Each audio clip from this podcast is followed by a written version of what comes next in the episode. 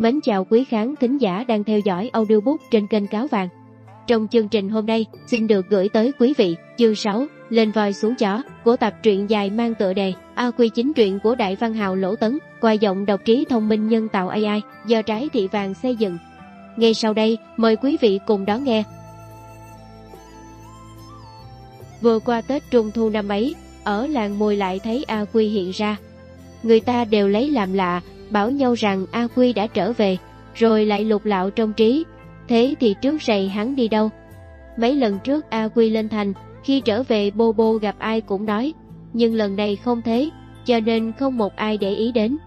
Có lẽ hắn cũng đem nói với lão từ đền thổ cốc, sông le, thói thường ở làng mùi, chỉ có cụ triệu, cụ tiền và cậu tú lên thành mới là một câu chuyện, thằng Tây Giả cũng còn không đủ kể, nữa là A Quy. Vì vậy mà lão từ cũng không đồn đại cho hắn, thành thử cả làng mùi không làm sao biết được. Mặc dầu A Quy lần này trở về, tuyệt không giống với mấy lần trước, thật đáng lấy làm lạ. Trời gần tối, hắn cặp mắt ngái ngủ, đứng trước cửa quán rượu, rồi đến gần quầy, từ trong lưng móc hào xu ra đầy nắm, xỉa trên quầy nói, tiền mặt đây, rượu đâu? Hắn mặc áo kép mới, lưng đeo cái hồ bao nặng trĩu, làm cho dây thắt lưng xà xuống thành đường vòng rất cong. Lệ thường làng mùi, thấy người nào hơi có máu mặt, thì có muốn khinh họ, thà kính họ còn hơn. Bây giờ đây, tuy biết rõ là A Quy, nhưng sánh với A Quy mặc áo kép rách có khách, người xưa có nói, kẻ sĩ biệt ba ngày, phải lâu mắt nhìn nhau, vì vậy cả hầu sáng, chủ quầy, khách uống rượu đến người đi đường nữa, cũng đều tỏ chung một vẻ ngờ vực nhưng kính nể. Chủ quầy đã gật đầu chào, lại vồn vã bắt chuyện. Ủa, A Quy, anh đã về. Mới về. Phát tài chứ. Anh ở, lên thành mà. Cái tin mới mẻ ấy, ngày hôm sau đã truyền khắp làng bùi. Ai nấy đều muốn biết lai lịch của cái túi tiền và cái áo kép mới của A Quy, nên trong tiệm rượu, trong quán trà, dưới hiên chùa, dần dần dò nghe biết được cả.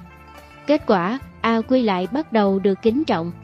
Theo lời A Quy, hắn ở giúp việc trong nhà ông cụ cử. Một chút đó, đủ cho những người nghe chuyện đều khép nép. Ông cụ này họ Bạch, chỉ vì cả thành có một mình cụ là cử nhân, nên không cần trùm chữ họ lên trên. Hãy nói cử nhân thì biết tức là cụ rồi. Điều đó chẳng một ở làng mùi như vậy, mà quanh vùng đó một trăm dặm đều như vậy. Nhiều người đến tưởng lầm rằng ông cụ ấy họ cử tên nhân. Ai giúp việc ở nhà ông cụ ấy, cố nhiên là người đáng kính rồi.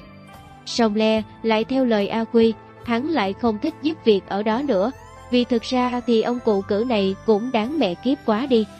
Câu này, người nghe đều than thở và hả lòng, vì A Quy vốn không xứng đáng giúp việc nhà cụ cử, mà chẳng giúp việc lại là đáng tiếc.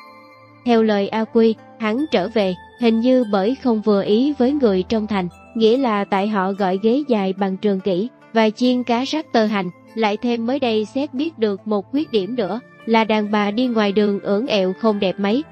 Dù vậy, cũng có chỗ phải chịu họ, tức như người nhà quê làng mùi chỉ biết đánh thứ bài tre 32 lá, họ có thằng Tây giả mới biết chơi mạc trượt, còn trong thành thì cả đến đứa ắt con cũng biết chơi. Thằng Tây giả nào đó, ví đem nó thả vào trong tay một đứa ắt con mười mấy tuổi trên thành, cũng tức khắc chẳng khác gì quỷ sứ thấy Diêm Vương vậy. Câu này người nghe đều tỏ vẻ thẹn thùng. Các ngươi đã thấy chém đầu chưa? A Quy nói, thầy thú lắm, chém bọn cách mạng ấy mà. Hề, coi thú lắm, thú lắm. Hắn lắc lắc cái đầu, phun vải nước bọt ra trên mặt triệu tử thần, người đứng đối diện cùng hắn. Câu này người nghe đều rùng rợn. Sông le, A Quy còn ngó quanh ngó quất, bỗng dưng giơ tay phải lên, nhằm đằng sau gáy vương sồm, đang trường cổ lên nghe chăm chỉ, phập xuống một cái. La lên, sật. Vương xồm hết hồn, nhảy lên một cái, nhanh như chớp co đầu rút cổ lại. Người nghe đều hải hùng nhưng hớn hở. Từ đó Vương sồm choáng đầu choáng ốc bao nhiêu ngày, không dám đến bên cạnh A Quy nữa, người khác cũng vậy. Hồi đó, cái địa vị A Quy ở trong con mắt người làng mùi, tuy không dám nói hơn hẳn cụ triệu, nhưng nếu nói cách nhau không xa mấy, thì cũng chẳng đến nỗi là nói sai. Nhưng chẳng bao lâu, cái tên A Quy lần lẫy ấy bỗng lại truyền khắp trong các buồn làng mùi. Dù làng mùi chỉ có hai họ tiền và triệu là có buồn sâu, còn 9 phần 10 đều buồn cạn cả. Nhưng buồn nào chẳng là buồn, cho nên cũng đáng kể là một sự màu lạ. Bọn đàn bà khi gặp nhau thế nào cũng nói, chị Bảy Trâu mới mua của A Quy một cái quần trừu màu chàm, cũ thì vẫn cũ, nhưng giá hời lắm, chỉ có 9 hào. Lại bà mẹ của Triệu Bạch Nhãn, thuyết khác thì nói rằng mẹ của Triệu Tư Thần, đợi ra cũng có mua một cái áo vải tay điều trẻ con, còn khá mới, chỉ bằng cái giá ba quan mỗi quan chạm chuỗi 8 đồng. Thế rồi bọn họ đều mỏi mắt trong gặp A Quy, kẻ thiếu quần trù hỏi mua quần trù, kẻ cần áo vải tay hỏi mua áo vải tay, chẳng những thấy hắn không trốn tránh. Có lúc A Quy đã đi qua rồi, họ còn đuổi theo gọi cho đứng lại, hỏi rằng, A Quy, chú còn có quần trù không? Không có à, thì áo vải tay cũng được, có chứ. Sau rồi cái sự đó từ buồn cạn truyền đi đến trong buồn sâu. Bởi vì sau khi chị Bảy Trâu lấy làm đắc ý, đem cái quần trù mới mua cho bà cụ Triệu xem. Bà cụ Triệu lại đem nói chuyện với ông cụ và thực tình khen lấy khen để. Trên bàn ăn cơm bữa tối, cụ Triệu bèn cùng cậu Tú bàn luận. Bàn rằng A Quy Thuật có chỗ khả nghi, cửa ngõ nhà ta nên cẩn thận một chút, nhưng đồ của hắn chẳng biết còn cái gì nên mua chăng, hắn cũng có cái tốt chứ. Hơn nữa, bà cụ Triệu cũng muốn mua một cái áo lá, bằng da tốt và rẻ. Thế rồi cả nhà quyết nghị, nhờ chị Bảy Trâu tức khắc đi tìm A Quy, và vì đó đặt thêm một cái ngoại lệ thứ ba nữa. Đêm hôm ấy tạm cho phép thắp đèn đền dầu cạn đi đã khá, mà A Quy vẫn chưa đến. Cả nhà họ Triệu đều sốt ruột, ngáp ngắn ngáp dài, người thì giận A Quy hờ hững, kẻ thì trách chị Bảy Trâu chần chờ. Cụ bà còn e hắn không dám đến vì sự cam đoan dạo mùa xuân, nhưng cụ ông cho rằng điều ấy không ngại, chính ta đây gọi nó đến. Quả vậy, cụ ông người cao kiến có khác, cuối cùng A Quy theo chân chị Bảy Trâu bước vào. Chị Bảy thở hổn hển nói, chú ấy cứ một hai nói không có. Không có, tôi bảo nói gì phải đến tận nhà mà nói. Chú ấy còn gian ca, tôi bèn. Cụ ạ, à, A Quy cười không ra cười, chào một tiếng, đứng ngay trước thềm. Cụ Triệu khệnh khạng bước ra, ngắm nghía hắn từ đầu đến chân và nói A Quy nè, nghe nói mày đi ra phát tài, thế thì tốt lắm, tốt lắm. Cái ấy, à, nghe nói mày có ít đồ cũ nên đem cả đến đây xem xem. Không có gì khác đâu, chỉ vì ta cần dùng. Tôi đã nói với chị Bảy Trâu rồi, hết cả rồi, hết cả rồi. Cụ Triệu buộc mồm nói, có lẽ đâu hết chống thế. Đó là của các bạn tôi, không có mấy nổi. Họ mua cả. Thế nào cũng còn một ít chứ. Hiện chỉ còn có một bức nghi môn. Bà cụ Triệu vội vàng nói, thì đem bức nghi môn đây xem nào. Nhưng cụ ông không sốt sáng mấy, tiếp lời. Thôi, sáng mai đem đến cũng được. Và thêm, A Quy nè, rầy về sau khi nào mày có món gì, hãy trước hết đưa đến đây cho chúng tao xem. Ở đây quyết không trả rẻ đâu nha.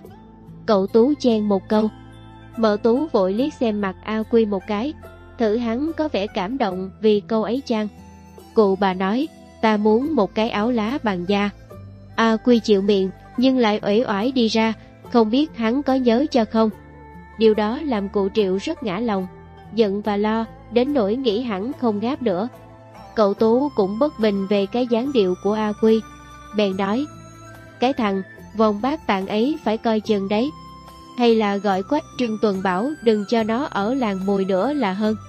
song le, cụ Triệu không cho là phải, bảo làm thế e gây thù oán, huống chi cái đứa đã đi làm ăn con đường ấy, thì nó có thèm là gà què ăn quẩn cối say đâu. Làng ta không phải lo, chỉ cốt mình tỉnh ngủ một tí là được.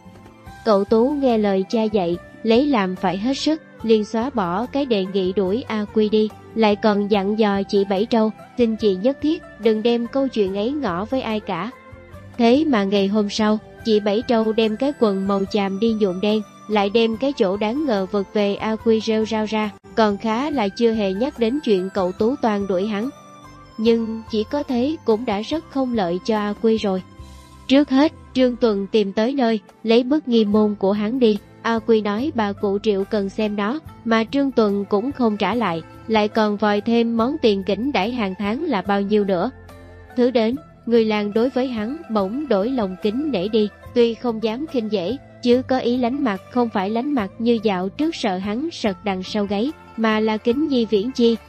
Duy có một bọn người vô công, rồi nghề cố đi dò tìm cặn kẽ về A Quy cho ra manh mối. A Quy cũng chẳng giấu giếm gì, trắng trợn nói toan sự từng trải của mình. Từ đó, bọn kia mới biết hắn chẳng qua một vai phụ. Không trèo tường được, không đào ngạch được, chỉ đứng ngoài cửa truyền đồ ra. Có một đêm, hắn mới vừa tiếp được một cái gói, tay bợm chính lại trở vào, bỗng nghe trong nhà có tiếng la to, hắn liền vụt chạy, đường đêm trèo ra thành, cút thẳng về làng mùi, từ đó không dám đi nữa. Cái mẫu chuyện này lại càng không lợi cho A Quy hơn. Trước kia người làng đối với A Quy có ý kính Di Viễn Chi là vì sợ gây thù oán. Có ai ngờ hắn chỉ là một thằng ăn trộm không dám đi ăn trộm nữa đâu. Thật quả thế thì ấy cũng chẳng đủ sợ vậy thôi.